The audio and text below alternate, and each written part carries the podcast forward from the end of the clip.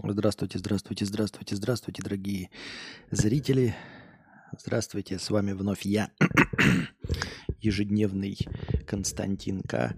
и его э, программа подкаст. Здравствуйте. Так, сразу же из огня до в полыми 997 рублей. Йохан из Винегрета, наш постоянный зритель, рассказывает нам свой опыт про тачки – у которого был Ягуар, потом BMW и все вот это вот остальное.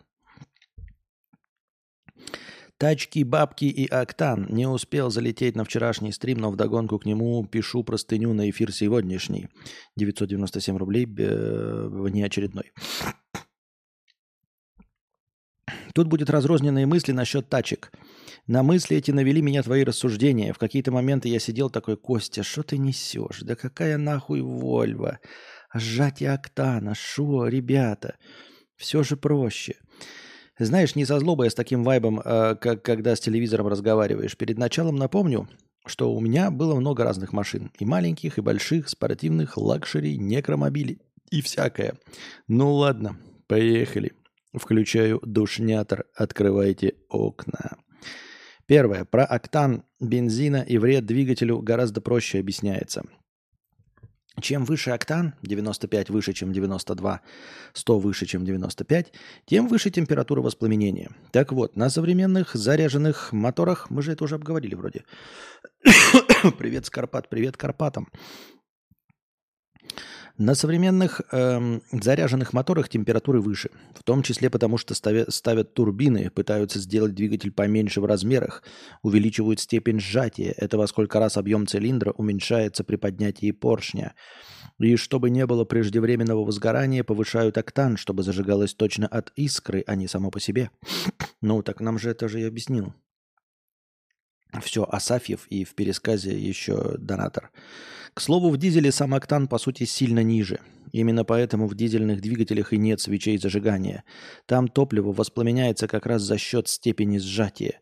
И на дизелях степень сжатия раза в два больше, чем на бензине. Ход поршня тоже очень длинный, поэтому получаем очень много крутящего момента уже на низких оборотах. В невозможность раскрутить двигатель выше, чем 5-6 тысяч оборотов и невозможность раскрутить двигатель выше, чем 5-6 тысяч оборотов. Потому что поршню нужно очень много расстояния проходить. Вы с донатором писали все более-менее верно, но я не мог не надушнить. Второе. А почему покупают здоровенные повозки, если ты ездишь один? Если ты помнишь последние машины, я себе купил BMW 7 серии, причем в версии Long – а это, на секунду, 5,2 метра длины. Для сравнения, крузак 4,9 метров в длину. У меня нет ни детей, ни рассады, и родственников я там не вожу. Друзей у меня тоже особо нет. Либо есть, но они на своих машинах. И возникает резонный вопрос, а нахуя такая большая тачка? А я сейчас расскажу, откуда нападение на Бело... Э, не, не то.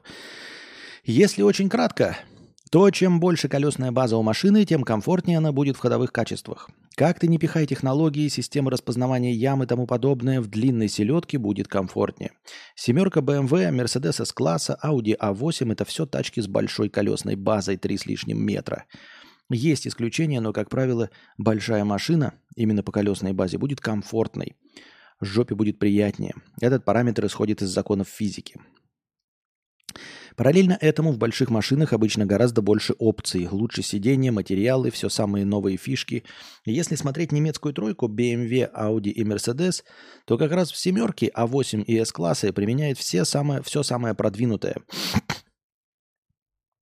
что есть у компании на данный момент. Типа подворачивающей задней оси для лучшей маневренности и меньшего радиуса разворота, управление жестами и тому подобное. В тачках классом ниже таких опций просто может не быть. Ни за какие деньги. Например, в BMW 5 серии невозможно поставить пневмоподвеску. Сколько не доплачивай, нельзя, просто нет такой возможности. То есть, если хочется как раз комфорта, а не гонок, дрифта и ратата, то как раз и нужно покупать здоровенную колесницу, опять же по колесной базе, а не просто большую, как крузак. Ну, вот это спорный момент.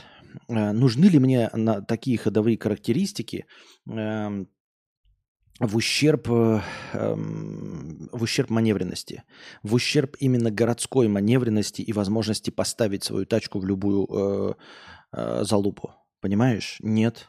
Нет. Я понимаю, если ты живешь в каком-нибудь, блядь, я хуй его знает, блядь, в, в, в Чикаго, в Торонто, может быть, там это имеет смысл. А в европейских городах, я уже и не помню, где я просто в Вьетнаме тоже были узкие дороги, там и стоянок нигде нет. Вот, в самом Сайгоне так вообще мало было э, места.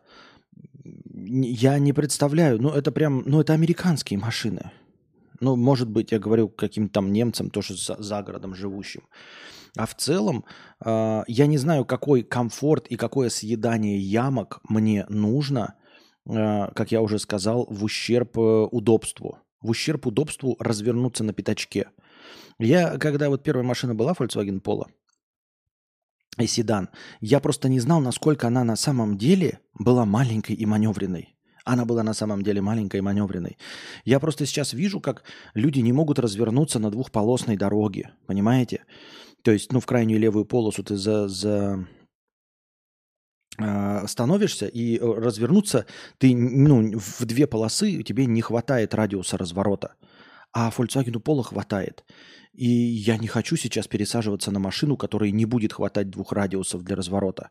Просто чтобы вот ты подъехал в крайнюю левую полосу, повернул край... в руль направо и развернулся, и влез. У меня никогда с этим не было проблем. Вот. А во Вьетнаме у всех проблемы с этим. Там мало того, что никто не умеет водить, как я понял, они все время пытаются э, развернуться, даже там, где можно развернуться, они все равно не могут развернуться в одно движение. Э, и, и ставить машины. Просто вот э, это Центральная Европа, а я подозреваю, что Западная Европа еще хуже. Какая-нибудь там старая Испания, Италия, э, Франция с узкими улочками для маленьких машин. Нет, ну типа нет. И когда ты говоришь, что ходовые характеристики лучше, там съедание ямок – каких-то на селедке, по немецкому автобану ямки будут селедкой съедаться. Ну, серьезно, вот если бы, например, я в Германии, да, я из Германии прибыл, э, не представляю, для чего мне нужно будет э, 3 и более метров колесная база, для того, чтобы что? Ну, типа, может быть, эта колесная база и нужна, когда ты по говнам ездишь, когда ты э, съезжаешь и по «Эх, дороги». Вот как раз для этих дорог, наверное, Нива, УАЗик, Ауди А8, да, это РС, вот это, которое, блядь, баклажан длиннющий. Может быть, оно все. Нажу привет э, Карпатам от Харькова. Ого, Торонто. Вот, э, может быть, оно и нужно, но я не представляю, как, ну, типа, я видел здесь парочку больших джипов, прям парочку больших джипов, я имею в виду в Сербии, да, и, ну, это такой смотришь, типа, ну, типа, у человека, она, смотрится, знаешь, как это, а, как золотой унитаз. Типа, да, мы видим, что ты богатый, но дурачок. Да, ты бога... безусловно, но дурачок. И я видел, как они разворачиваются. И я вижу, как здесь куча всяких фиатов мелких, которых я в жизни не видел, да, э, стареньких вот этих гольфов, пола, вот это все хэтчбэчная э, культура эти мелких машин, э, мини-куперов, э, тоже заметное количество, ну, наверное, раза два видел, а может быть и три. Вот. И они все, я когда вижу разворачивание, вух-вух-вух разворачиваются, и потом едет какая-то, блядь, вот эта BMW, я не помню, какая-то, ну, или не BMW, ну, короче, не знаю, какой-то, блядь, вот этот огроменный джип, да, и вот он разворачивается, и он в бочину. И на перекрестке стоит, вот это вот, э, вот эту хуйню, блядь, э, городит, да, с разворотом. Ну, типа нет. Нет, поэтому нет не XC90, а именно XC60. Именно потому что, короче, потому что безопасность будет такая же, а потерять лишний метр длины в... Я, я просто не знаю, а где дохуя место для парковки? Ну, только Америка приходит на ум. Мне почему-то кажется, что парковочных мест не дохуя нигде в Европе. Ну просто не дохуя нигде. То есть эти здоровенные машины это такая прям блажь. А еще и блажь-то для чего? В Европе нормальные дороги. Где ты собрался этим селедочным, э, селедочной длиной пользоваться? Которая якобы все дохуя. Я понимаю, э, самый топовый это, ну, как это, набор функций, да. Но то, что это топовая селедка, ну, типа, нет. Она и с детьми, то есть я бы не хотел. Так что я с тобой полностью не согласен. Поэтому, то есть, если были у меня деньги, я бы все равно купил XC60 в максимальной комплектации, а не XC90, просто потому что я не хочу лишние полметра искать для парковки. Просто не хочу. Я не хочу, блядь, на КАМАЗе парковаться лишний раз. Зачем, когда я могу парковаться не на КАМАЗе? Не понимаю. Автомобиль с длинной базой гораздо комфортнее даже на немецком автобане. Длинная база именно для трассы и комфорта дальних поездок. А в городе, да, смарт прекрасен. А Европа узкая, Америка широкая страна для машин. Вот. И я и говорю, и я типа, нет, я не хочу. Ну, то есть я говорю, если у меня будут деньги, я лучше покупаю себе, блядь, три машины, блядь, пять машин куплю вместо одного длинного, то есть нет длинный здоровый джип не будет, потому что я его не хочу, ты меня не убедишь никакими ходовыми характеристиками, ничем. Нет, если мне нужно будет по автобану покататься, и у меня будут деньги, то я куплю себе там какой-нибудь заднеприводный Porsche, да, и на нем покатаю по автобану. Все, он ни для чего не нужен, и нет, это не мой выбор. Говорю, если у меня будут деньги, я просто куплю себе вторую машину, третью машину, но не длинный джип, потому что, ну, и как, так же, как Audi RS, вот эта длинная, которая, на которой этот пранкер-то разбился. Нет, нет, что, я на автобане проеду и потом и, и буду корячиться, как долбоеб, блядь, и я отъеду, и два смарта на мое место встанут. Нет, мне это нахуй не надо. Мне машина нужна, чтобы куда-то доезжать, а не чтобы садиться и такой, о, ебать, как я комфортно еду. Комфортно еду куда? Я никуда не собираюсь ездить. Я собираюсь ездить от дома до магазина и обратно. И хочу, чтобы мне нашлось парковочное место. И хочу, чтобы я заезжал вот эти все европейские узкие улочки – Хочу в, в Питере заезжать вот эти в арки и, блядь, не, не жаться по этим, не, не бояться, что я что-то задену э, своей баржей. Так что тут как-то нет. Вроде хаммер, а места мало. Третье. А, многие тачки, которые снаружи выглядят большими, в самом салоне оказываются не очень удобными и откровенно жмут. В большинстве случаев это рамные машины – типа крузака, гелика, хаммера. А, это, конечно, хорошее оправдание, но только я садился в каком-то не в крузак, не в гелик и не в хаммер. Это был какой-то городской внедорожник, который был просто уебищем. Он и не был рамным. Когда ты на рамнике, ты там, блядь, да то рамный, а тут не рамный, нихуя. Зачем я сижу, блядь, в этой капсуле времени, я ебал, в, в которой Нео проснулся типа крузака Гелика Хаммера, потому что большое пространство под тобой занимают неразрезные, неразрезные мосты, здоровенные карданы и сама рама. Ты же не найдешь комфорта в раллийной тачке с каркасом... Ты же не ждешь комфорта в раллийной тачке с каркасом безопасности. Просто маркетинг и сарафанное радио сработали таким образом, что рамные здоровяки кажутся универсальными и комфортными тачками. По факту являются инструментом для конкретных задач. В том числе за это ругают даже дорогих китайцев типа Зикр, Воях и тому подобное. Вроде все нарядно, а когда пытаешься устроиться как в привычной европейской машине, то упираешься коленом в торпедо. И, кстати, кожа на картинках красивая, а по факту дермантин из бутылочных пробок. Вроде экран заебись, а пока едешь, то хуй нажмешь на подогрев заднего стекла и куча таких моментов. Хотя этим грешат и самые новые европейцы. Какая-то гейская мода пошла. Четвертое. Музыка в машинах – говно. Наверное, это моя профессиональная деформация, так как я занимаюсь музыкой, но все же. Я уже давно замечал, что практически во всех тачках, даже дорогих, музыка звучит так себе. Что BMW со своим Bowers Wilkins, что Mercedes на Burmeister 3D, Все равно хоть какая-то хуйня на постном масле. У меня дома комплект за 120 тысяч играет в 10 раз лучше. А ведь при заказе в конфигураторе надо было доплачивать по 400 тысяч за продвинутую музыкальную систему. Но вот не играет она на 400 тысяч, даже на 100 не играет. Ну, играет на 50 максимум. И вот я подумал, что я просто поехавший и зажравшийся. Но когда начал углубляться в тему, то понял, что это как раз в BMW Mercedes петушинный поступок сделали. Познакомился с ребятами, которые занимаются профессиональным дооснащением музыки в премиальные тачки Bentley, Rolls, BMW, Mercedes и так далее. Так вот, они мне показали, что конкретно за динамики ставят в тачки с завода, что за компоненты используют. И я сел в такую же машину, как у меня,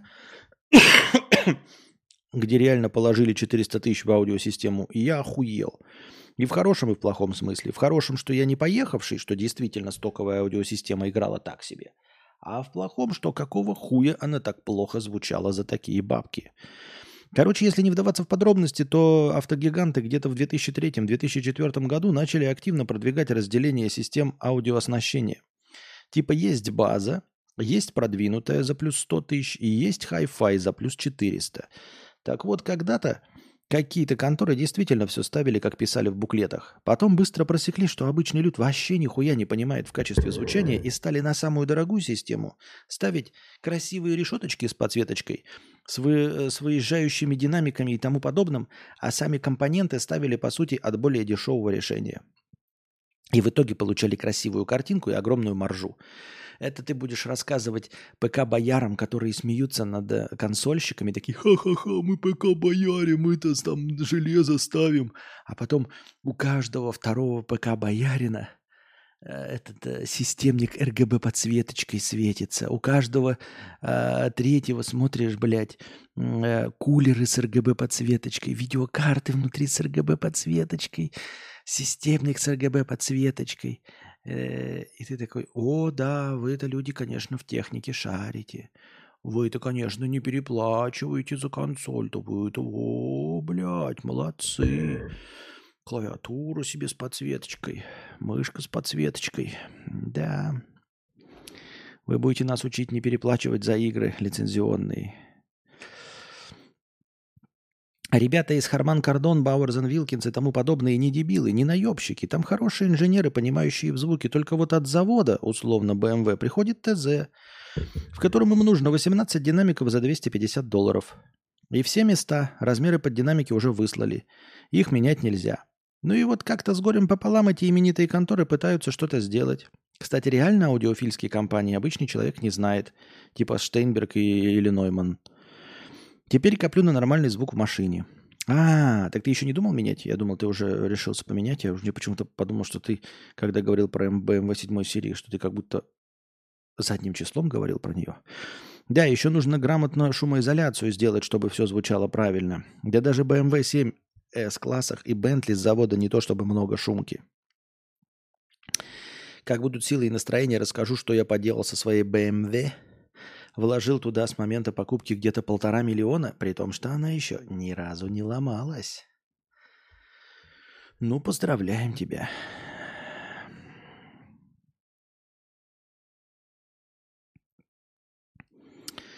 А, Кити Бэк, ну такое в колледжа ведь не всегда хватает показательно выдать себя за достойные ячейки общие. Так, в принципе, можно и без колледжа тачка. Что? Что? Спасибо. Как будто нейросеть написала. 60 а, рублей. После решения судьи для обжалования его решения у доказательства появился смысл. Является ли это уважительной причиной для неотправки его до этого? Уважительная причина – это объективные факторы, которые могут привести к невозможности выполнить какое-либо действие. Ведь когда я, истец, понял, что смысла отправлять вещь, связанную с делом, нет, то это было невозможным – к сожалению, дорогой друг, это совершенно не по адресу. Э, я просто ничего не понимаю. А, может быть, если это расписать каким-то фантастическим образом на 2000 символов русским языком, может быть, я тебе бы сказал, как, по моему мнению, было бы ли это справедливым что-то или не было что-то справедливым. А когда ты пишешь сухим юридическим языком, Мне, не юристу, я просто не понимаю, о чем идет речь. Давайте, ребята, я еще раз прочитаю вслух. Если вдруг тебе будет интересно, посмотри в чат, может быть, чат, в чате что-то напишут. Я просто, это китайский для меня, это как будто я транскрипцию читаю. Еще раз, ребята, внимание, если вы что-то в этом понимаете. После решения судьи для обжалования его решения у доказательства появился смысл. Является ли это уважительной причиной для неотправки его до этого? Уважительная причина – это объективные факторы, которые могут привести к невозможности выполнить какое-либо действие. Ведь когда я, истец, понял, что смысла отправлять вещь, связанную с делом, нет, то это было невозможным.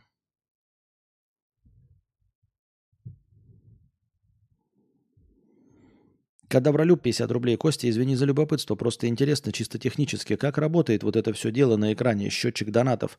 Как он так синхронизирован с донатом, что сразу же обновляется? И какая вообще эта программа? Это вопрос не ко мне. Это вопрос к нашему зрителю-дубликатору, который придумал это и написал. И просто дал мне эту программу. Вот. А, вообще он эту программу продает. То есть, если вы хотите ею воспользоваться, он, ее продает. Как она работает, я в душе не ебу. Если бы я знал, как она работает, то я бы с вами здесь, ребята, не разговаривал. Я занимался бы программизмом, писал бы приложение и горы, и нахуй бы мне нужно было здесь сидеть и унижаться. Так что я понятия не имею.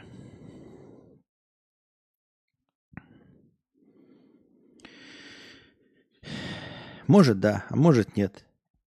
А может, пошел ты, пишет Димон. Это э, не обижайся, дорогой донатор, это цитата из фильма «Отступники».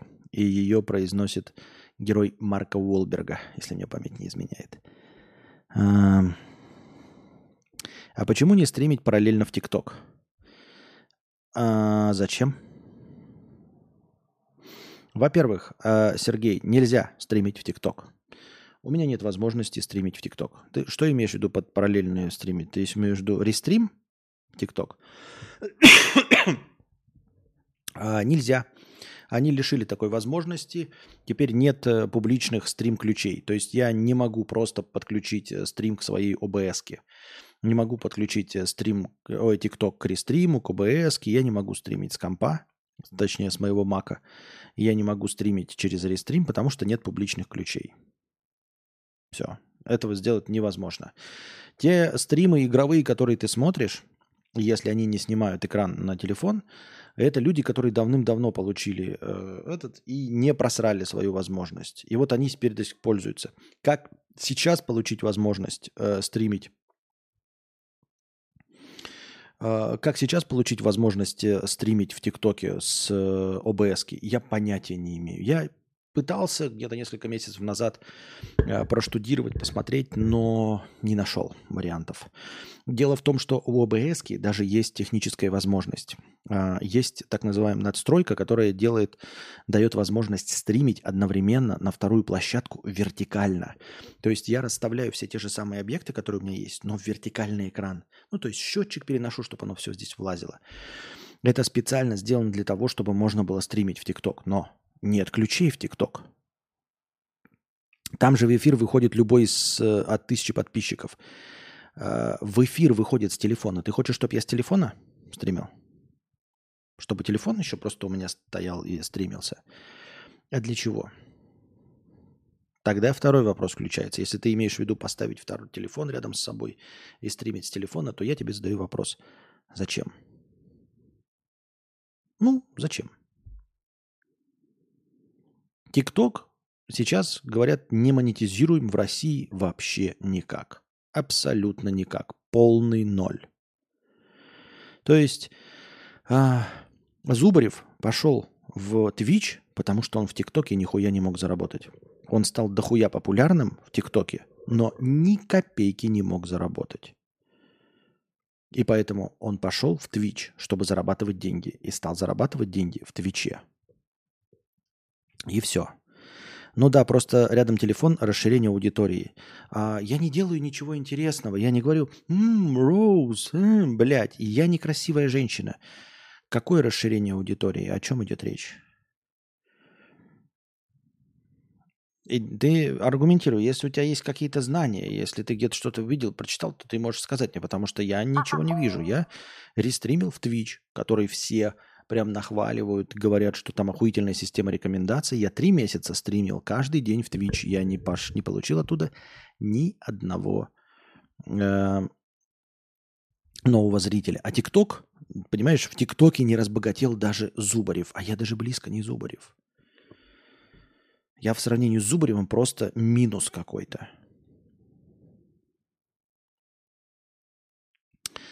Так, Алихан пишет, я как юрист, юрист говорю, э, что это бред. Ну, я, к сожалению, просто не понимаю, поэтому вот. А, мудрецу из Сербии 300 рублей с покрытием комиссии. Простыня текста «Москвичи и брички». Strong woman. Yes, yes, yes. Ice cream. So good. Uh, здраво, Константин. Как оси? Дали добро. У нас в Москве все как обычно. Погода разве что стала холодной, и дожди идут. И опричники еще хмырче стали, по утрам разъезжают на вороненных скакунах и шум наводят, а так все отлично. Но я-то не дурак, сижу у себя и из дома не ногой. Куда им простого человека стегнуть нагайкой? А так все отлично. Пишу тебе Э, так как совет твой мудрый нужен. Давичи в семье старая бричка совсем уже плоха стала. Надо бы новую справить, стало быть. Видел у соседки Любки газету «Ты трубная», а там статью твою «Давайте гутарить у бричках». Но читать ее не, испор... не испросил, так уж мне ненавистны эти колесные телеги ваши. Вот как-то с измольства повелось, интересу к ним нетуть, и усё. Но нужда есть нуждой, а мы люди-то не гордые и простые. Сам я на печи посиживаю, да и окно гляжу, или в блюдце колдовское, что там в мире эдакого. Если мы дружи, али знакомых с ведомых э, в делах торговых обричках заморских нету от слова совсем. Решил вот, а напишу-ка я в газету. Люди же там несум... несумненно умные, семь пядей во лбу, гонорары получают. И пишут там пишут каждый день без продыху. Решил же и я написать тебе, дрожайший Константин, так как другие твои читатели и знаменитые публицисты величают тебя мудрецом. А раз уж пошла такая молва, значимо и не зря. В статьях своих ты писал, что было у тебя уже целых две брички, а значит и опыта у тебя немало. А крас у одной еще был какой-то чудной, мокрая мостовая, то ли сыр-бретон, но я уже не помню точно, да не суть важно. Еще в речах твоих часто встречал слово незнакомое «Эльдар Бричка подбор», но не помню, то ли ты его как ругательство пользовал, то ли просто упоминал в ходе своих размышлениях о вечном и секрете холодильника под мостом. В общем, молим тебя за совет, мудрачи. Так. А так, да. Как тачку-то подобрать?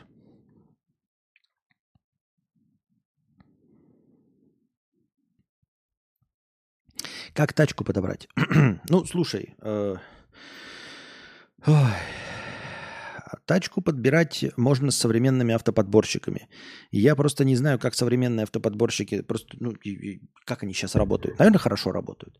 Все точности так же, как обычно. Ты звонишь в автоподборочную компанию, смотришь на нее отзывы в интернетах, и обращаешься. Как минимум, вот можешь вот Асафьев, э, есть такой блогер Стас Асафьев. Посмотри любой его ролик, у него наверняка есть ссылки на его автоподборочную контору. Ты им платишь деньгу. Не знаю какую, но, наверное, большую. До 30 тысяч рублей, наверное. И ставишь им э, условия, которые хочешь. И они тебе по объявлениям ищут, смотрят и проверяют, чтобы тачка была э, без обременений, чтобы она подходила по всему. Ну, и там, естественно, они просто вскрывают какие-то недостатки, которые, возможно, ты исправишь. Вот. Ильдар Автоподбор тоже занимается автоподбором. Ну, вообще автоподборщиков дофига, просто некоторые из них не особенно публичные, но можешь посмотреть их отзывы э, в интернетах. Есть еще автоподборщик такой, блять, с несуществующего одного сайта, я не знаю, до сих пор он занимается или нет – Э, такой особенный, особенный человек, вот. Но тоже э, вроде как э, жалуют его. Э, и ты им обозначаешь, хочу, дескать, у меня вот такой бюджет. Мне нужно, необходимо, чтобы был автомат, например, да, и был кондиционер, это я по своему, по своему примеру говорю, автома, автомат и кондиционер, ищите. Ну, и они тебе подсказывают. Э, могут какую-нибудь старенькую там ушатанную дать, но зато автомат и кондиционер, но вообще, в принципе, когда-то давно была хорошей. Можешь указать годы. Если укажешь нереалистично, они скажут, ну, блядь, нереалистично. Но еще нужно смотреть, что никакие автоподборщики, по-моему, сейчас уже э, не возьмутся менее чем за полторы миллиона если мне память не изменяет. Поэтому нужно искать либо каких-то не раскрученных автоподборщиков, либо все-таки искать самому. Но если вообще ничего в этом не шаришь, то, наверное, нужно обратиться все-таки к автоподборщикам. Вот. Если есть более полутора миллионов, то, наверное, можно уже играть с автоподборщиком. Я правильно? Вон Алекс пишет автофакт по Питеру, если Асафьев только по Москве ищет. 40 а, тысяч было минимум лет 5 назад, пишет Трюм. Нет, это ты говоришь про дорогие. Я писал где года два назад, и мне говорили 30, это если ты ищешь ну какую-то мирскую тачку. Ты имеешь в виду, наверное, какой-нибудь, типа, когда ты им залупляешь, хочу BMW 7 серии, не, не, не, не старше 2016 и, пожалуйста, пожалуйста, не перевертыш. Вот они тогда тебе за 60 тысяч будут искать. У Ильдара офисы по РФ есть. Вот Алекс пишет. Э, Ильдар, э, автоподбор по другим э, городам есть.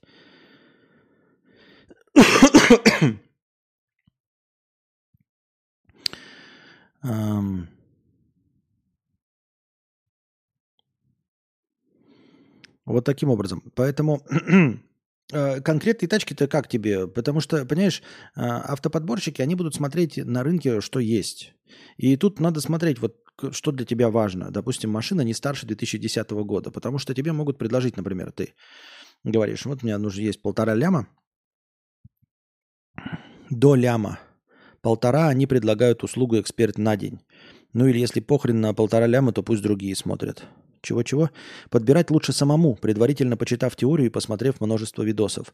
Ну или если похрен на полтора ляма, то пусть другие смотрят. Ну вот Игорь, видите, э, рекомендует самому стать автомехаником, Э, купить э, просвечивалки, научиться по базам пробивать все и, и самому покупать, самому становиться экспертом. Игорь, наверное, рекомендует, если вы хотите пожарить картошку, то, наверное, купить дачу, посадить картошку, осенью ее выкопать и пожарить картошку. Почему бы и нет?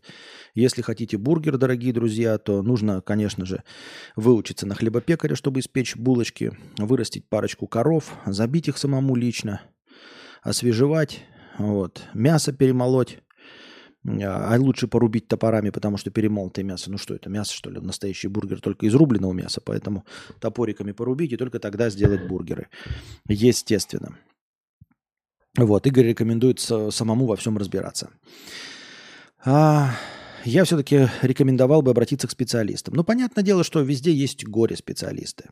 Везде ты можешь э, э, обгадиться, везде можно попасться на мошенников и все остальное пятое-десятое.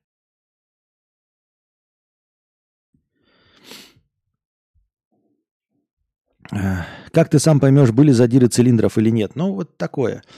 Самому залезть в автоматическую КПП и по показателям посмотреть состояние фрикционов. Да-да-да-да-да, это подключить это, увидеть скрученный проблек и все это.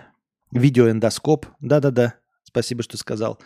И вот этот, как его, который к, ну, к портам-то подключается. Это компьютер, купить себе ноутбук старенький с э, этим... Как его звали-то, я забыл.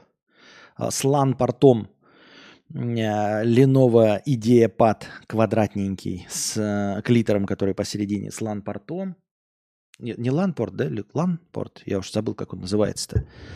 Вот. И, э, и самому диагностику автомобиля проводить. Ну, в общем, почему нет? Все дороги открыты, дорогие друзья. Так вот, тебе нужно почитать, просто посмотреть видосики по подбору, да, просто по подбору, чтобы понять какие-то базовые моменты, которые тебе нужны.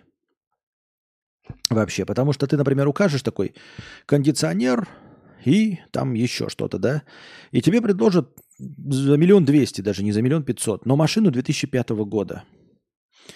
И машина 2005 года будет какой-нибудь хорошей марки. Ну, прям хорошая, хорошая Япошка там или какой-нибудь там Ford Focus. Но суть в том, что Например, автомеханик такой посмотрит, ага, есть какие-то критические моменты, но он-то знает, что с этими критическими моментами он бы справился, что у него есть корешки, э, которые поменяли бы вот эти вот сломанные моменты. И расчет идет на то, что ты возьмешься за это, но ты как неопытный человек машину 2005 года не потянешь нихуя, потому что тебя наебут. Ты возьмешь за миллион двести, поедешь в ремонтку, они нихуя не поймут, потому что они не автомеханик. Когда они поймут, они попытаются тебя наебать, а ты нихуя не шаришь. То есть эта машина неплохая, и у нее заранее известные болячки, и он их увидит, автомеханик, но она будет хорошей для него. То есть он такой, блядь, я бы с ней справился и сделал бы из нее конфетку. И за небольшие деньги, там, понимаете, вложил бы еще 100-200 тысяч, и прям она бы ездила как новая. Но это он. Поэтому нужно находить какой-то компромисс между годом выпуска и э, пожеланиями своими. То есть хочешь ли ты корейца, это там солярис, сырье и прочее. Хочешь ли ты китайца, готов ли к китайцам, но подешевле. Хочешь ты отечественный автопром, хочешь ли ты э, псевдоевропейский автопром. На самом деле люди покупают по ощущениям с закрытыми глазами, вплоть до того, что вин номер даже не смотрят. Да, да, это, это я с тобой согласен, Игорь. А, это тоже, понимаешь, это как, возможно, элемент смирения. То есть ты когда вот можно усраться, да, и поискать какой-то хороший вариант, а можно, по сути дела, ну вот если ты не попался прям конкретно мошенником и перекупом, да, ну прям мразем, то в принципе, ну, будет машина, конечно, уж ну, не новая. Если она не новая, она, конечно, будет подушатанная. Что-то будет сломано, и ты просто берешь это и просто ремонтируешь. Э, единственное, что на самом деле тебя могут отводить, эти подборщики, это от откровенного обмана, мошенничества и прям совсем перекупщиков, которые вот купили, ну прям за 200 тысяч, а продают за полтора миллиона, то есть хлам какой-то, да, который ты сам не увидишь. А так в целом-то все равно удача, да, все равно в конечном итоге ты такой смотришь, блядь, и по цвету выбираешь, и все. А вообще я всем желаю, ребята, чтобы вы выбирали машины, чтобы жили так, что машину бы вы выбирали по виду, по цвету новенькую с завода, чтобы вы могли вот себе позволить и не беспокоиться, таки вот, куплю я эту машину, потому что мне нравится, как она выглядит. Желаю нам всем так жить, я так думаю. Мне так кажется. Так, у нас отрицательное число. Мы смотрим на количество прожатых лайков, а прожато у нас 65 лайков. И умножаем его на 10, и таким образом реализуем последний рывок. 650 хорошего настроения. Люди так с закрытыми глазами их покупать, что одни за город ночью едут сделку проводить. Ну да, ну вот эти все, понимаете, то есть какие-то есть моменты, когда тебе говорят, что машина в другом городе, э, закиньте 50 тысяч на карту. Ну, такую хуйню не надо, ребята, творить. Не надо ни за что платить. За просмотр деньги не платят. Вот вы увидели какое-то объявление.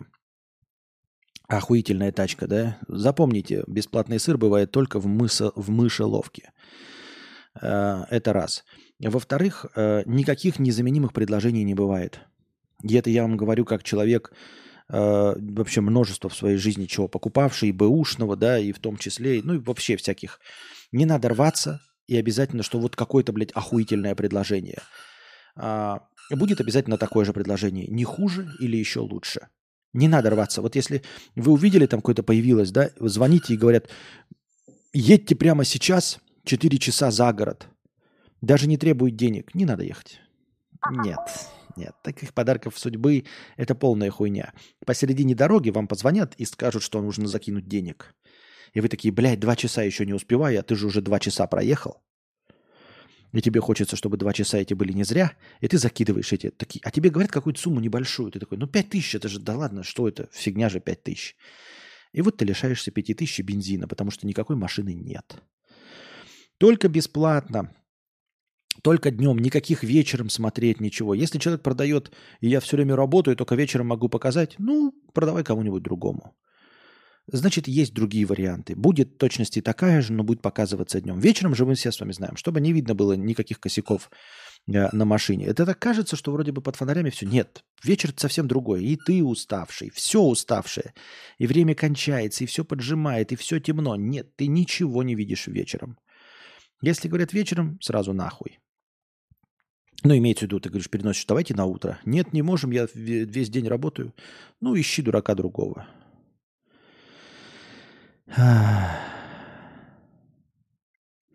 Как поперечный переехал в Штаты и захотел купить Теслу побольше, чтобы собака влезла, и купил Теслу. Вот так и надо жить. Да, вот так и надо жить. А нож можно взять с собой на всякий? Ну, если в подарочной упаковке, там, я не знаю, с бантиками, и потом кому-то подарить, то можешь, наверное, и вести с собой. Я не знаю, зачем нож. Что это за бред, блядь? Продолжение доната про ю, э, юридического. Ты задаешь вопрос еще один, не становится понятней. Э, понимаешь, у нас тут не было юристов. У нас тут нет юристов, а я не становлюсь от еще одного твоего вопроса юристом. Я просто не понимаю, о чем ты спрашиваешь. Это бессмысленно, ты не туда задаешь. Не в те ворота играешь. Я ничего не знаю. От того, что ты допишешь что-то, понятнее не станет. Пишет, я имею в виду, что вещь, связанная с делом, не являясь доказательством вины ответчика – но после решения судьи, которое я обжалую, он стал им. Это уважительная причина не отправки его в начале дела до решения судьи? Я не понимаю. Я имею в виду, что вещь, связанная с делом, не являясь доказательством вины ответчика, но после решения судьи, который я обжалую, он стал им, это уважительная причина не отправки его в начале дела до решения судьи. Ни слова не понимаю вообще. Не трать деньги на донаты. Задонати какому-нибудь юристу на стриме, чтобы тебе пр пр прямо ответили. Вот и все.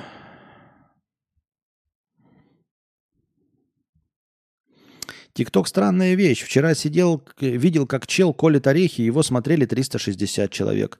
Другой рисует 11 человек. Так я и говорю, зачем мне ну, типа, силы тратить на то, чтобы ставить телефон с ТикТоком. Как я уже говорил, вот даже миллионная аудитория, она ничего не даст. Раньше, до войны, миллионная аудитория, смысл был в том, что ты э, становишься, и ты можешь пере... Вот и как и Зубарев, в общем-то, ее пере... переливать в другую, э, на другую площадку эту аудиторию у тебя в ТикТоке 5 миллионов, и ты такой этим 5 миллионов снимаешь, и вот теперь я веду стримы на Твиче. И они все набежали на Твич. Хорошо. Э, или там я выпускаю свой музыкальный альбом, там клип, они все посмотрели. А сама по себе аудитория, если ты не, не миллионная, то ты ее никуда не перельешь ни для чего, ни зачем и ни почему. Чтобы что? Ну, то есть у меня будет там сидеть 8 человек. Для чего? Я типа буду просто париться, ставить телефон на подставку. Кого? Для чего?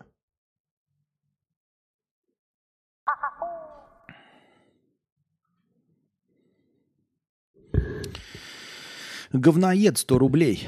Внезапный вопрос. Несколько часов назад расстался с бабой. По идее грустно, но в целом похуй. Что делать? Может говна въебать? Да не, ну почему? Ну нормально себя чувствуешь. Ну, во-первых, ты несколько часов, ты, возможно, еще ничего не понял. Вот. Даже если ты ее не любил, то это возможно, что ты просто еще ничего не понял, не прочувствовал, не процедил. Оно может потом э, нахлынуть неизвестно когда, неизвестно в какой момент. Так что рассчитывать на то, что такой, ой, я дохуя, блядь, э, броневой, нет. Ты дохуя Тихонов. Максимально свежий год надо искать, пишет Игорь. Пусть и АвтоВАЗ. Чем дольше машину эксплуатируют, тем сильнее ушатывают. И иномарка тут не спасение. Российские автосервисы в этом не слабо помогают. Вот так, вот так. Так. Заходим в синий раздел чата. Пум-пум. Тематический стрим по совету дружбы глянул в записи вчерашней. Он похож, по сути, на тот, на котором ты вначале раньше ныл и не переходил к теме. Это год назад, например. Еще есть момент с верой в то, что ты делаешь. Веры в поведении, в голосе, в интонации, что тема с автомобилями зайдет, не было. Почему это? Это какая-то навыдуманная хуйня. Мне... Ты думаешь, что если я первый раз пробовал эту тему, я бы выбрал тему, которая мне не интересна? Нет, ты не прав. Я выбрал тему, что мне интересно. Пробуй прокачать искусственную веру, что ли, когда начинаешь новую тему. У меня все прекрасно было с верой в эту тему. Я это написал, чтобы указать, на что менять в целом. Если тебе будет проще, просто включай иронизавра, но не уныние в поведении. Лучше оставить обычный стрим, чем провести новую тему с неверой. Какая невера? О чем ты говоришь? Я вчера во все оружие, как и сегодня, как и всегда. Я просто иногда энергичнее, когда деньги есть, но это же не тема. Да, если ты запустил стримчанский на Ютубе, то единственный вариант, как можно понять, что стрим запустился, зайти в Ютуб. Никаких пушей от твоего канала, как и от других, не приходит. Так устроен Ютуб. Приходит, если ты прожал колокольчик, если ты включил уведомления от Ютуба, то приходят пуши. Все пуши приходят. Да. Да. А насчет этих, как его, ботов, я так и не нашел. Раньше, когда я хуйней страдал, я все время находил боты в Телеграме для оповещений. А сейчас начал специально искать, и нихуя не могу найти, как легко это реализовать. Не самому писать, блядь, на питоне, блядь, а просто, ну, есть же какие-то сервисы уже с ботами готовыми. Мне нужно просто сварганить какого-то автоматического бота, в который я пишу. Стрим начался, и всем, кто подписан на этого бота, вы в телеге, хуяк-хуяк, чирик-пиздык. Почему они все вдруг пропали, я не могу не найти ни одной инструкции. Я ищу как раковые или что? Костик, год назад писал тебе, что первой машиной планирую, и дальше почему-то нет сообщения. Плюс высокие для разбитых дорог Киева самое то. Минусы очень трудно сделать разворот. Она в длину метров пять, но это проблема улиц, а не автомобиля, я считаю. Нет, это проблема автомобиля. Если все дороги узкие, блядь, то нет, ты можешь, конечно, считать, что это проблема кого угодно, но это твоя проблема, а не проблема улиц. Потому что улицы никто менять не будет. Тем более, если есть маленькие автомобили.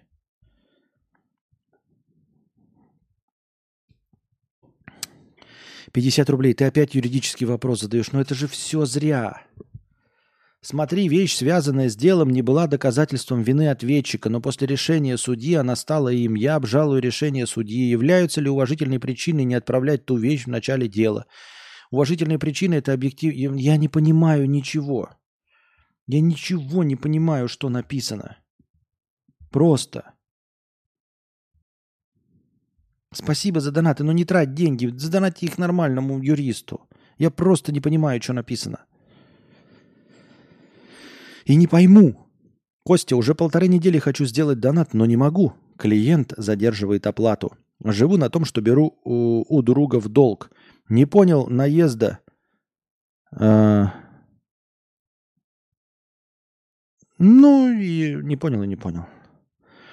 А ты часто смотришь на звезды? Бывало такое, что очень долго смотрел и над чем-то размышлял? Ну, когда-то было. Но чтобы смотреть на звезды, нужно находиться на улице в темное время суток и на природе. А это бывает крайне редко. В темное время суток я предпочитаю находиться дома.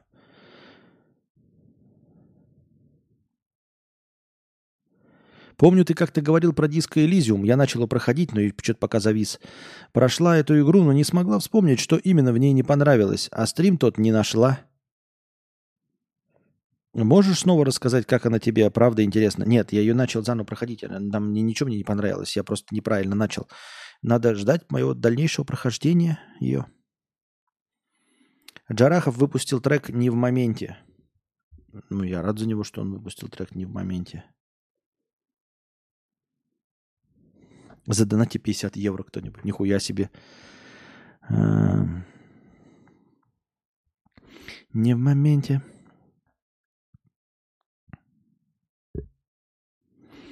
Приходит, подтверждаю, причем два раза, когда запустилась трансляция и когда начался сам подкаст, пишет Михаил. Все приходит, видите, если вы нормально прожимаете все оповещалки. Ну так, ну вот так и я. Вырезаю ложки, три зрителя. Кто-то танцует и гикает, у них тысячи. Ну тогда, а если у тебя нет системы продвижения, то твои ложки могут быть хоть какими идеальными и классными. Это ни о чем. Просто ничего не даст.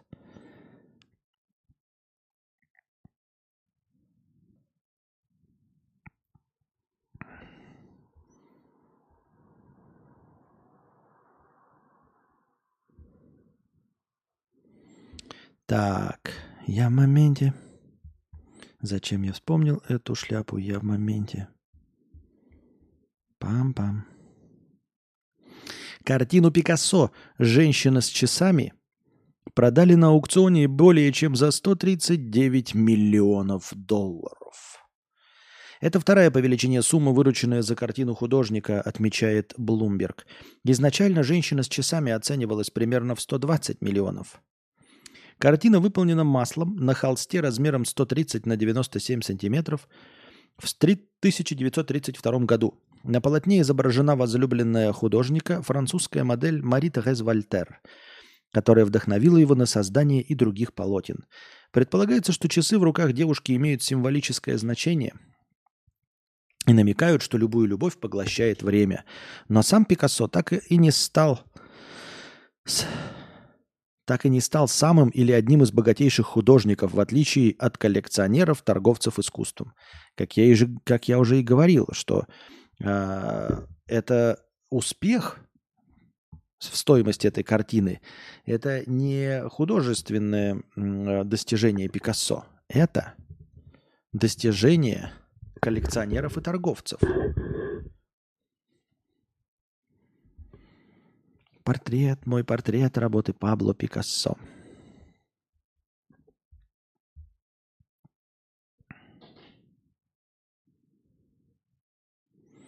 Константин, тебе через Каспий это тоже можно донатить? Да, в теории. Ну, да, да. Портрет, мой портрет работы Пабло Пикассо. В США отсидевший 28 лет за чужое преступление мужчина может получить 9,1 миллиона долларов. В 1988 году неизвестный расправился с четырехлетней девочкой в городе Филадельфия.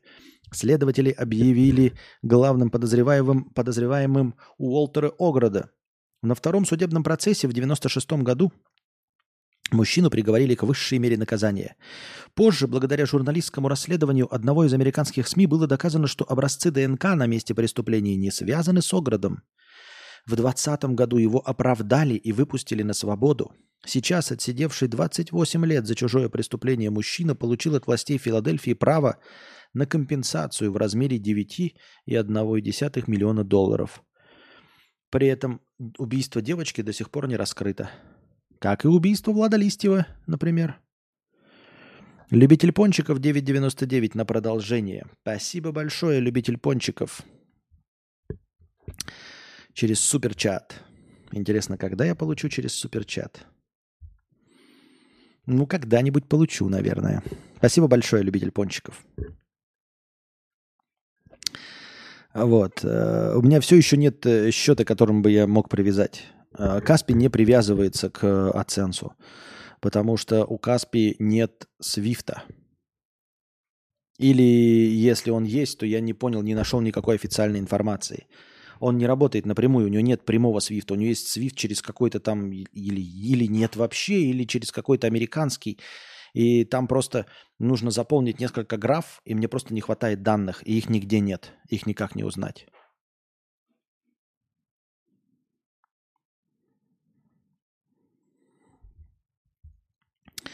Вот и все.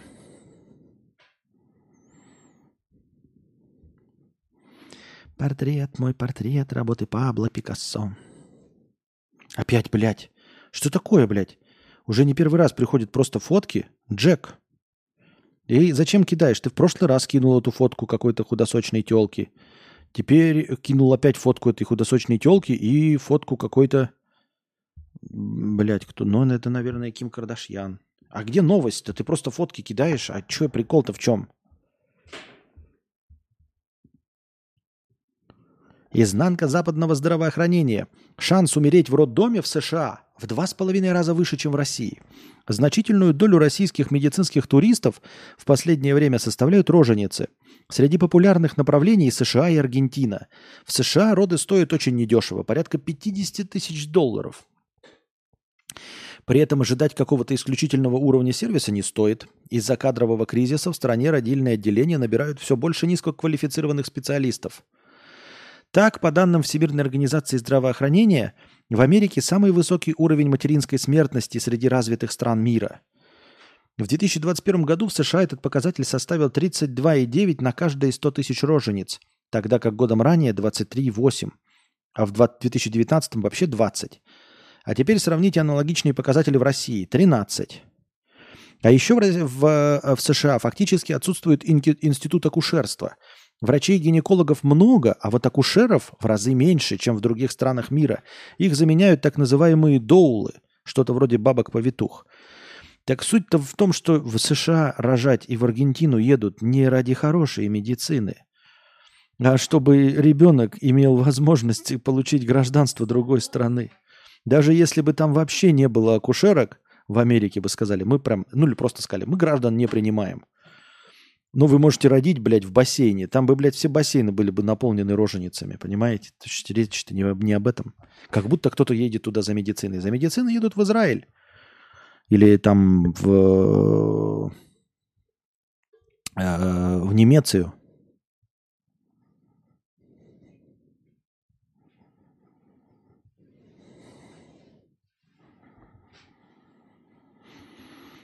Любитель пончиков это Гомер Симпсон. А у тебя номер Каспи где-то указан? Был указан в старых э, этих. Сейчас я его убрал. Блин, сейчас его искать. Каспи, Каспи, Каспи, Каспи.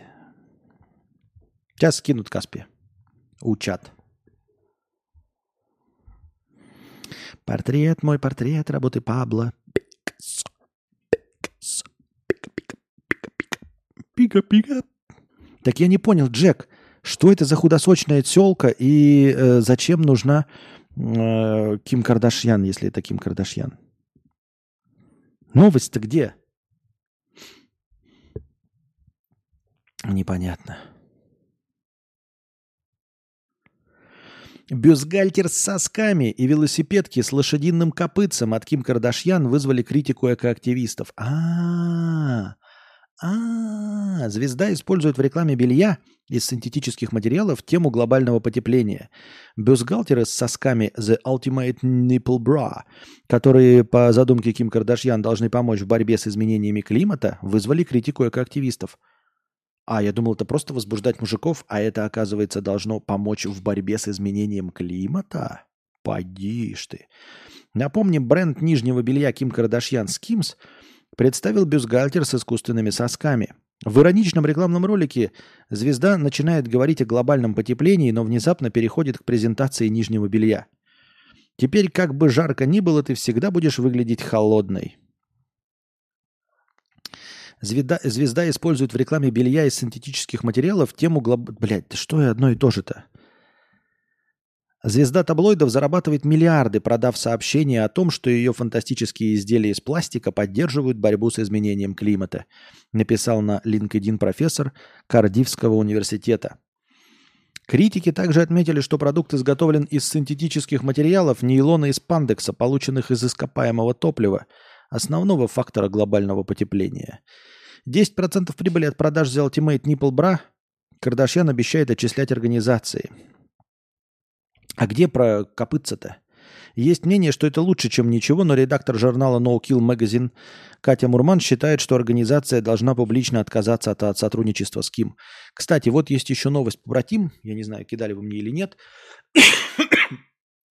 Но у меня с рука пердак рвет постоянно от э, любой активности этого, э, как их называется, мистер Бист, что ли. И вот он недавно в Африке построил 100 скважин в Кении или где-то там, в Намибии, ну, короче, где вообще воды нет. И построил за свои деньги 100 скважин. Жители радуются пиздец как. 100 скважин с водой, у них там не хватало воды, и вот он, э, скважины эти, вода. Так его начинают, значит, отменять и с говном съедать правительство этой э, Кении. Знаете за что? За то, что он дискредитирует и показывает, э, дискредитирует правительство Кении и вообще Кению такое похожее такое слово, да, дискредитирует, прям такое сочное, блядь, ненавижу его.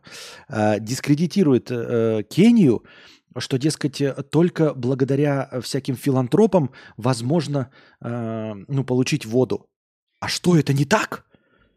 А это не так, сука, блядь! Какого хуя не вы-то построили эти сто скважин, а какой-то ебучий блогер?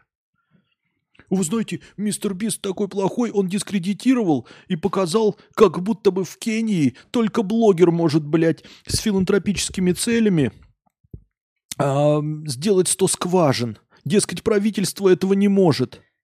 Так оно и не может. Сука, ты же не построил, блядь, мудофил.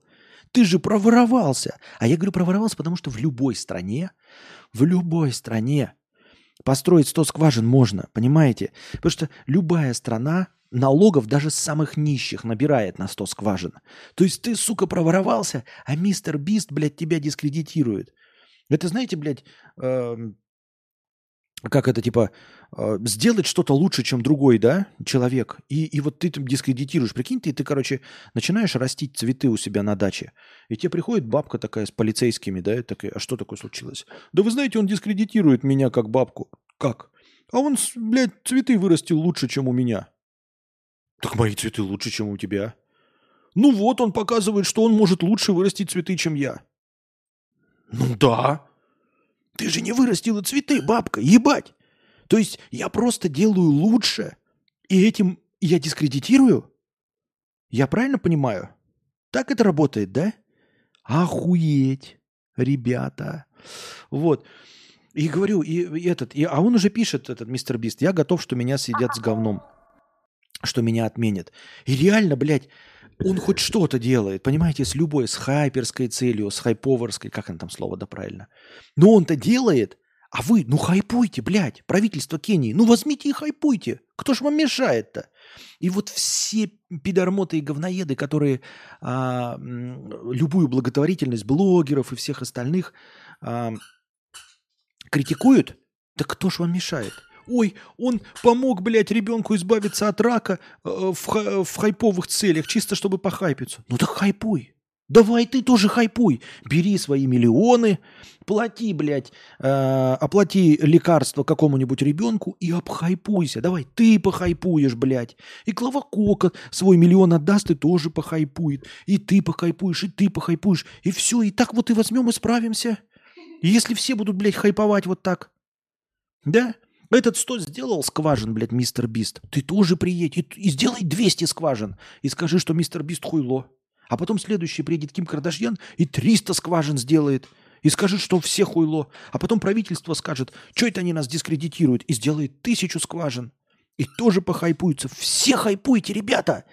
Только в путь, пожалуйста, хайпуйте дарите на благотворительность миллионы, рассказывайте всем. Я сам буду передавать ваши все вот э, новости. Вот мистер Бист э, операции слепым делал, я вам рассказал об этом. И я расскажу еще раз. Он будет хайповаться, да, вы будете это ненавидеть, а я всем буду рассказывать, какой мистер Бист, поганый, блядь, мерзавец, сто этих сделал, блядь, скважин в Кении. И я обязательно расскажу. И вы будете хайповать, спасете кого-нибудь, деньги пожертвуете в фонд, я обязательно ваш хайп, блядь, буду распространять всеми силами. Такой вы плохой хайповщик, блядь. Охуеть просто, хайпажоры, блядь.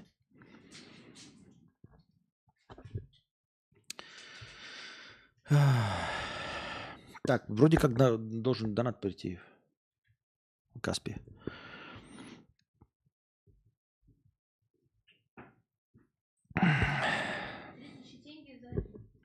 За обед? Да, и 300 тенге. Спасибо за подкасты. Да, вот и Антона. Так. Я не могу. 3300 получается? Угу. У нас же этот калькулятор. Ну, чтобы ты имена правильно прочитал. А, Антон? Да какой обед? Не пишите за обед.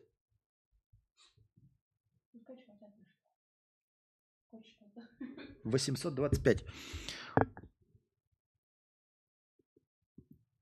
825 хорошего настроения добавляется. Спасибо большое. Спасибо. Спасибо, спасибо. Буй пишет, да не трогай ты этот ебучий микрофон, еще и пятаком теперь в него упирается. Какой нахуй тут рост онлайна, если половина в наушниках слушает это невротическое теребление, блядь. Спасибо за мнение, Буй.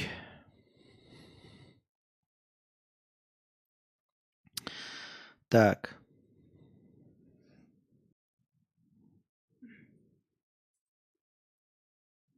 Вот. А на самом деле, а, этот, как его, лифчик с этими с сосками мне вообще, в принципе, не очень понятен. Ну, э, вообще, ты же видишь, что там есть лифчик. И зачем тебе эти непонятные соски в лифчике? А, то есть когда видно, что сиськи голые, и там, значит, соски торчат, может быть, в этом какая-то есть эстетика. А когда э, торчащие соски на лифчике, а ты не можешь спутать лифчик с живой грудью. Вот в футболке ты же видишь, что там есть лифчик. И ты видишь торчащие соски. Мне бы хотелось вам напомнить, ребята, про э, трэш и угар, который творился в кино в кинотусовке в 1998 году, когда вышла третья часть Бэтмена с э, Джорджем Клуни, и у него у костюма были соски. И все это запомнили, что у Бэтмена, ну, то есть это же броня вот эта, она же как бы повторяет, ну, там же есть вот это все. И там были соски на костюме Бэтмена. И все такие, нахуя, блядь, на броневом костюме? То есть ни по какой концепции приделанные соски вот на, на, на искусственной вот этой бляхе не нужны, понимаете? Вот. То есть это, это же броня, она да, она имитирует и повторяет человеческое тело, но соски для чего? Чтобы, чтобы кого смутить, что у него железное... Что? Для чего? И вот точности тогда же также удивляло, и сейчас непонятно. Ну, то есть, э, нет, я понимаю, если это идет, например, с какой-то задачей скрыть. То есть это какой-то там прям клифчик, ну, как вот эти, знаете, поддержалки какие-то полиэтиленовые. И ты типа вообще без лифчика, но ты накрыла соски, они не торчат. Надо, чтобы торчали, и ты там еще вот эти, ну, эти лифчики, да. Но это так же, как у тебя, э, как это, худющая пизда, а ты подложила туда вот этот верблюжью лапку, и у тебя там, блядь, мясистый баребух, блядь, пельмень такой, блядь, прям, знаете, поглощает твои штаны или труселя. Это понятно. То есть ты имитируешь. Мы как бы должны поверить.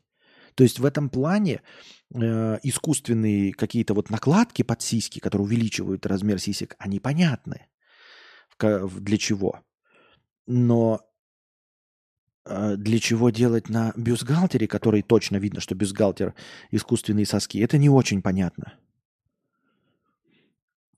Это как будто бы ты, э, например, вот как вы делаете, да, вы же кладете себе там банан, там, да, в гульфик что-то там подкладываете носок, чтобы выпирало. Понятно, вы хотите создать видимость, что у вас там э, что-то существенное в трусах, а не то, что у вас есть. Э, это понятно. Но представьте, что вы не подкладываете носок туда, да, а вешаете снаружи носок. Просто вот комком такие. И все такие смотрят, и типа, и зачем ты это сделал? И зачем ты это сделал, дурачок? Типа, какой в этом смысл? Если ты его в трусы засунул, то понятно. А ты снаружи зачем?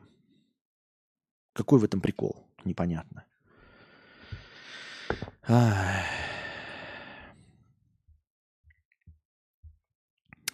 Так вот, Буй, я постараюсь больше не тереться пятаком об микрофон и держаться на э, удобоваримом расстоянии. Надеюсь, будет э, хорошо. И постараюсь не трогать микрофон. Согласен с тобой.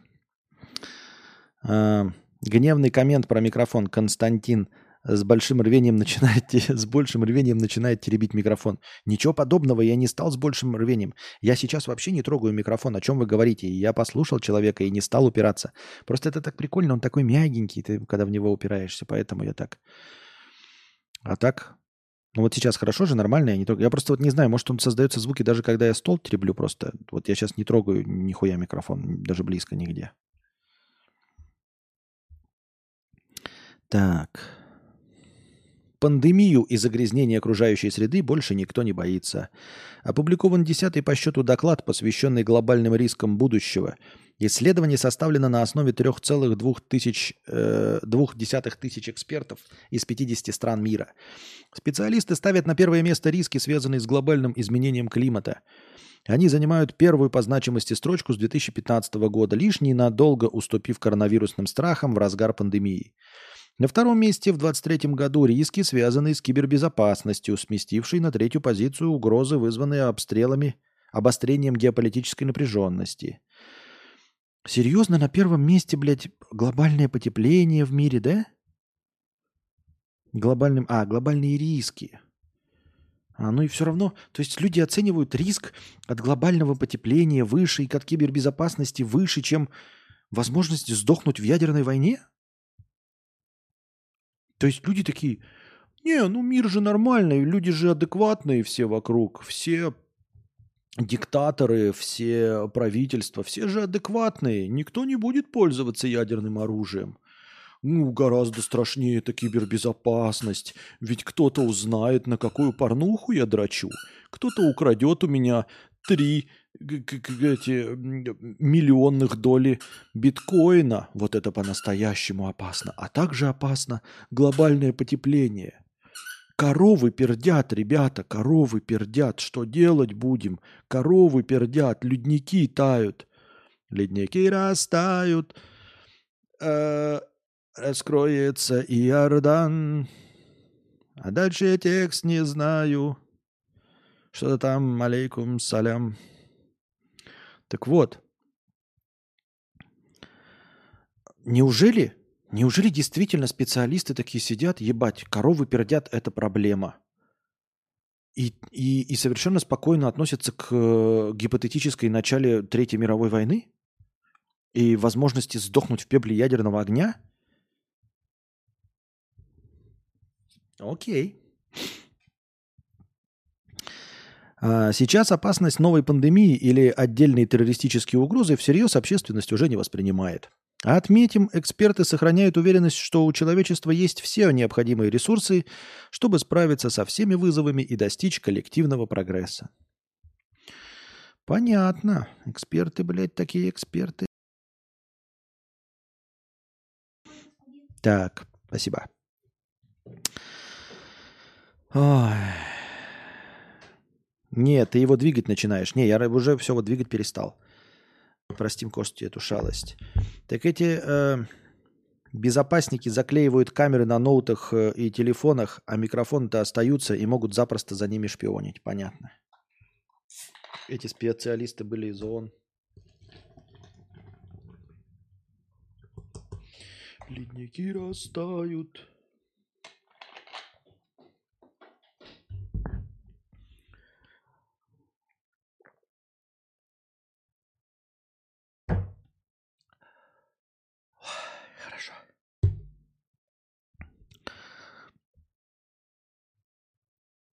Так. Иордан. Продолжаем, дорогие друзья. На чем мы остановились? Так, сколько у нас зрителей тоже? Ну, 158, видите, потихонечку растет.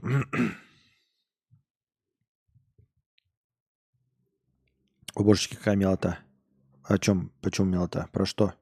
Я же микрофон выключал.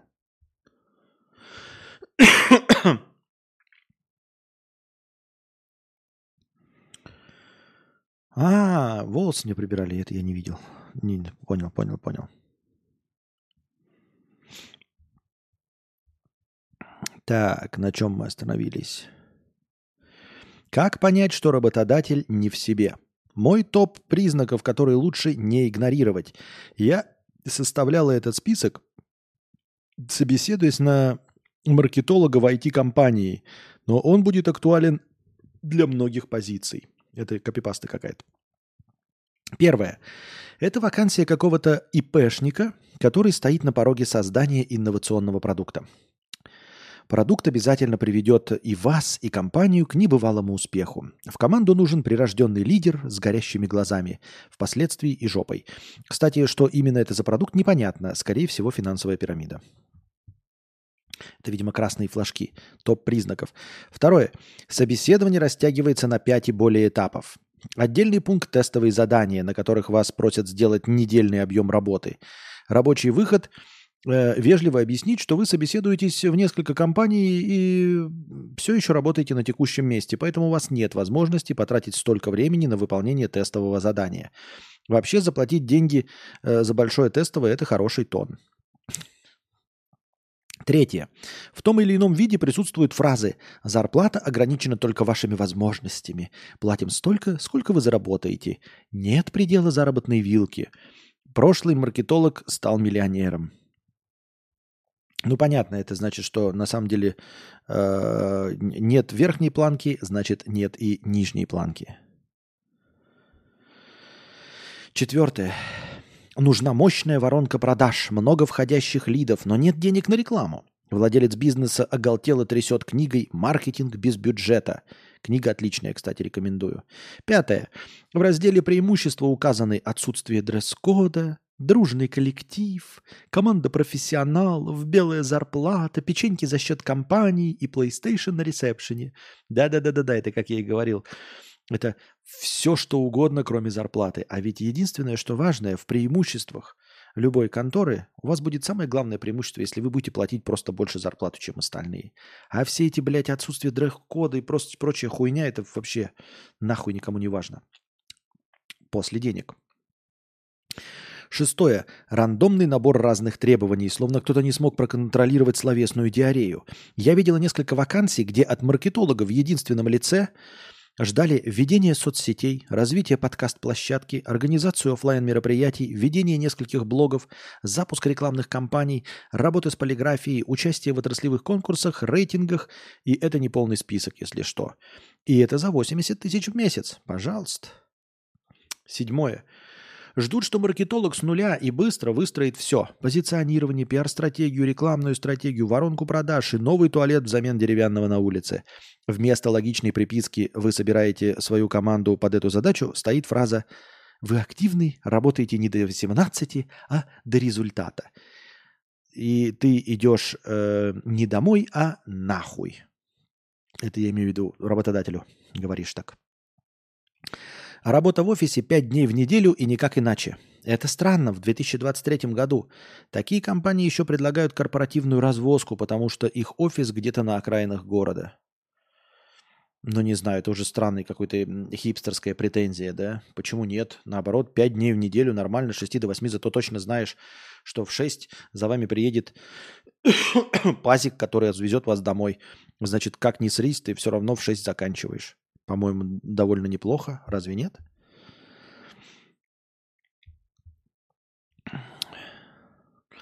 А вот тут пишут, э, я готов в подвале сидеть, но... Да-да-да, с большим... Я думал, тут неправильно, не так написано. Да, я тоже готов в подвале сидеть, блядь, в, в костюме, без PlayStation и без печенек, но с большой зарплатой.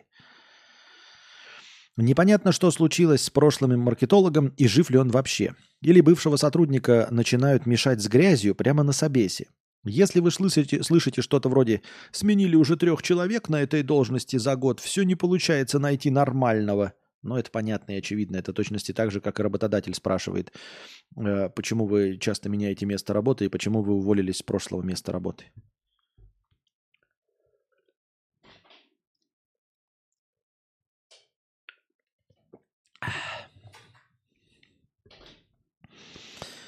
Десятое. До последнего избегают разговоров о зарплате. Вот уже второй этап собеседования завершен, а финансовый вопрос отодвигается на потом. В одной крупной питерской дизайн-студии работает интересный принцип – мучить человека с обесами и тестовыми до последнего не разглашать заработную вилку, чтобы в конце концов он так захотел к ним попасть, что согласился бы даже на оклад ниже ожидаемого. Ребята, видать, перечитали Курпатова, пересмотрели Степанову. Чаще всего Этим грешат небольшие около айтишные компании, которые на рынке пару лет. Они еще любят говорить на собесах, мы три года жили за счет сарафанного радио, нам никакой маркетинг не нужен был, а сейчас радио сломалось, клиент обмельчал, вот берем маркетолога, чтобы принес нам лидов. Кстати, бюджета на маркетинг нет. С деньгами я и сам смогу рекламу запустить. А еще мы все больше семья, и инцент для нас не редкость. Да-да-да-да-да-да-да-да-да-да. Ну, сумбурно написано, нужен контекст. Если бы э, писать отдельно, то можно было бы забавную получить статейку. А так без контекста непонятно, о чем мы вообще здесь обсуждаем, дорогие друзья.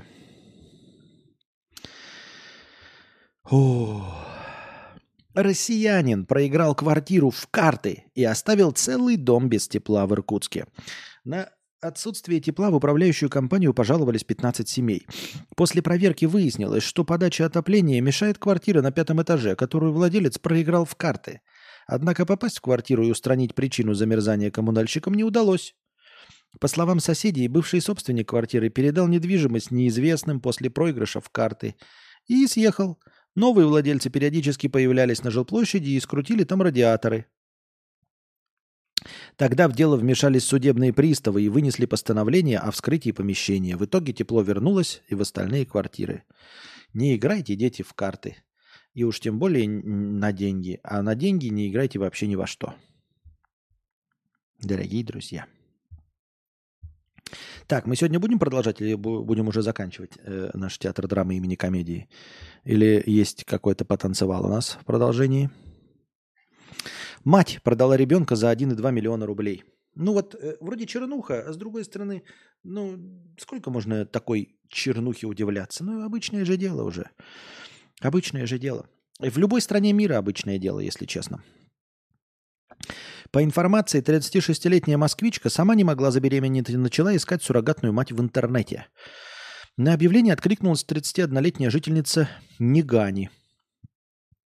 У женщины были финансовые трудности, она одна растила 7-летнего сына – Э, в съемной квартире. Предложение показалось заманчивым, и она согласилась приехать в Москву. Женщины договорились на словах, что суррогатная мать выносит, выносит ребенка за 1 миллион рублей и будет получать по 25 тысяч ежемесячно в течение беременности. В частной клинике а, она прошла процедуру ЭКО и успешно забеременела. 31 октября родился здоровый мальчик. Счастливая москвичка вручила 1 миллион рублей наличкой роженицы на выписке и 3 ноября и забрала сына домой. На расставание с новорожденным тяжело, но расставание с новорожденным тяжело далось суррогатной матери. Несколько дней ее мучила совесть, и в итоге женщина пошла в полицию. Младенца изъяли, сейчас он находится в специализированном медучреждении. Возбуждено уголовное дело по статье торговли людьми, совершенное в отношении несовершеннолетнего. Обе женщины сейчас задержаны, с ними проводятся следственные действия. Слушайте, я не очень понимаю. Во-первых, ход гения, да, сообщить, ты там запереживала, но ты неужели думаешь, что ты пойдешь в полицию, тебе вернут ребенка, и ты будешь с ним жить, поживать и добра наживать? Ты же его продала, дура ты ебаная, блядь. Ты же его продала. Вы обе как бы не получите нихуя ребенка. Это раз. А во-вторых, э, ну это что, торговля? То есть у нас суррогатное материнство запрещено в России, я имею в виду. Напишите мне, оно запрещено или разрешено?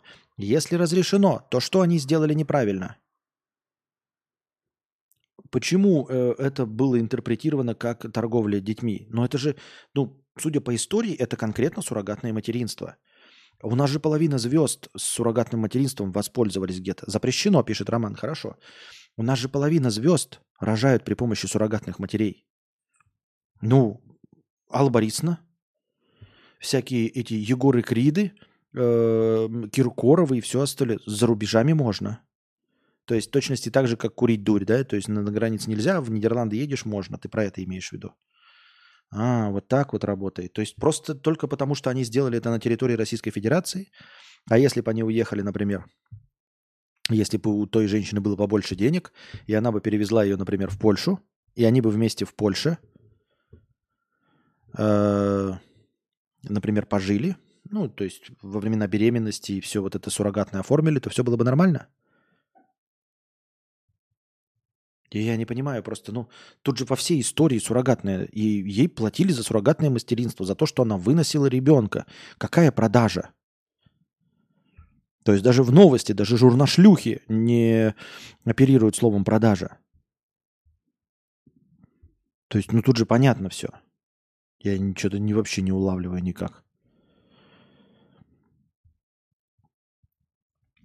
Две девушки похитили 54-летнюю женщину, которая переспала с парнем одной из них, и заставили копать могилу голыми руками. 54-летняя. В Челябинской области 54-летнюю женщину похитили две девушки 18 и 23 лет. Ебать, сыкухи. 18 и 23. 54-летнюю. И вывезли в лес. Поводом для жестоких разборок стала ревность. 54-летняя женщина переспала с парнем одной из девушек. Ебать, вот это мама Стифлера, нихуя себе. А когда та узнала, то вместе с подружкой она похитила зрелую соперницу, затолкала в багажник и привезла домой к парню. Лавелас сразу во всем сознался. Ну, блядь, как этот... А, который маму Стифлера этот трахнул, как его звали-то? Как, не канарейка, а как-то, блядь, птенчик, или как его там звали-то?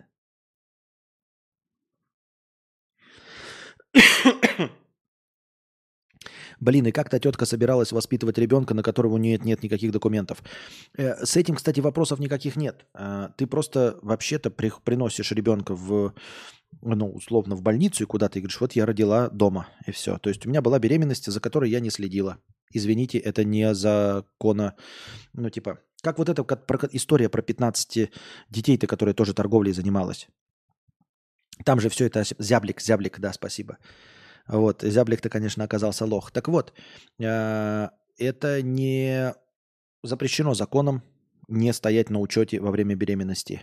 Не запрещено законом рожать дома. Тем более, что ты можешь э, не родить в роддоме, родить там дома, потому что ну, не успел до роддома добраться. И тебе какая-нибудь акушерка помогла, или просто человек с опытом, медик или все остальное. Потом ты просто финч. Приходишь с ребенком и говоришь, вот я родила ребенка.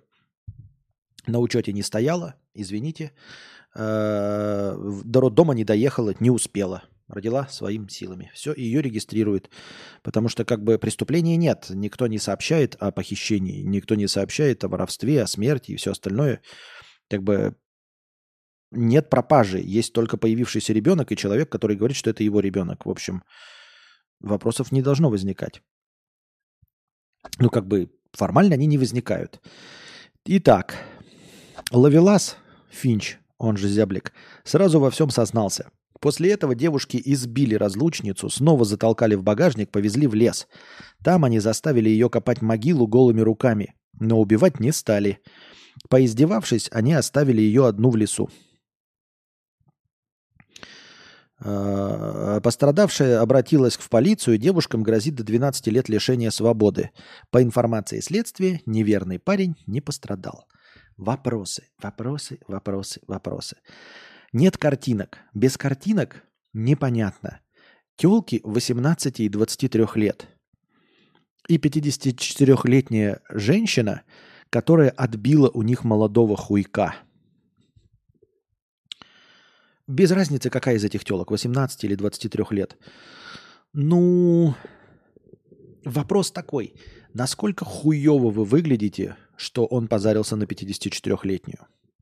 Или другой – насколько хорошо выглядит 54-летняя. То есть там мы себе как представляем? 54 года – это примерно э, как Дженнифер Лопес. Да? И как бы, окей, стандартные колхозанки, и супротив них стоит Дженнифер Лопес.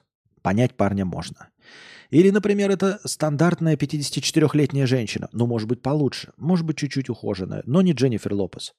Тогда вопрос. Как выглядели 23-летние и 18-летние, что он позарился на 54-летнюю? 54-летняя Моника Белуччи. Вот Моника Белуччи хуйня. Не знаю, это... Это просто стандартная женщина. Она всегда была стандартной, мне не нравится ни, ни, никакого этого. И сейчас она постарела гораздо хуже, чем Дженнифер Лопес или другие, там какая-нибудь Сельма Хайек, тоже того же возраста. Нет, это... Моника Белуччи ни о чем. Вот. Как же плохо выглядели 23 лет. Понимаете, тут речь не идет, если бы, знаете, еще там 35 против, 3, против 54, да? Как бы, в принципе, в одной лиге. 35, может, плохо выглядит, а 54-летняя уже взялась за себя, и они примерно будут обе выглядеть на 42. Но 23 и 54 – это разница в 30 лет, извините меня. Разница, извините меня, в 30 лет – может, парень Шаляпинг? Но ты имеешь в виду Прохор? Ну, наверное, не Федор, да? Не Федор же Шаляпин, а, извините меня, прости господи, Прохор Шаляпин. А... Но страшно, страшно, конечно, когда тебе заставляют саму себе могилу рыть, наверное. Не хотелось бы этого испытать. И никому бы не пожелал. Ну что, тогда, получается, дорогие друзья, мы на сегодня заканчиваем, да? Где, где, где топовые донаторы? Где наше сидение здесь э, бесконечные часы? Где четырехчасовые стримы? А? А? А? Я вас спрашиваю. Как относишься к ответу на вопрос, в чем смысл жизни? Как относишься к ответу на вопрос, в чем смысл жизни? Чьей? Общий? Он либо в Википедии написан, либо его не выявили пока, раз ты спрашиваешь. А если для меня, то на данный момент просто выжить. У кого нет его, у кого-то он в чем-то определенном. И зачем задавать постоянно этот глупый вопрос? Самому сложно подумать? Ответ говно. Честно. Ну, в смысле, не обижайся, если это твой выдуманный ответ, которым ты э, собираешься э, удивлять всех, кто тебя спрашивает, о чем смысл жизни. Но мне этот ответ совершенно не нравится. Еще раз, ребята. Ответ на вопрос, в чем смысл жизни. Чьей? Общий? Он либо в Википедии написан, либо вы, либо его не выявили пока, раз ты спрашиваешь. А если для меня, то на данный момент просто выжить. У кого нет его, у кого-то он еще в чем-то определенном. И зачем задавать постоянно этот глупый вопрос? Самому сложно подумать. И вот вопрос, вопрос состоит в том, как я отношусь к этому ответу. Вообще плохо. Никчемный абсолютно ответ. Неинтересный, не содержательный, не новый, какой-то не оригинальный.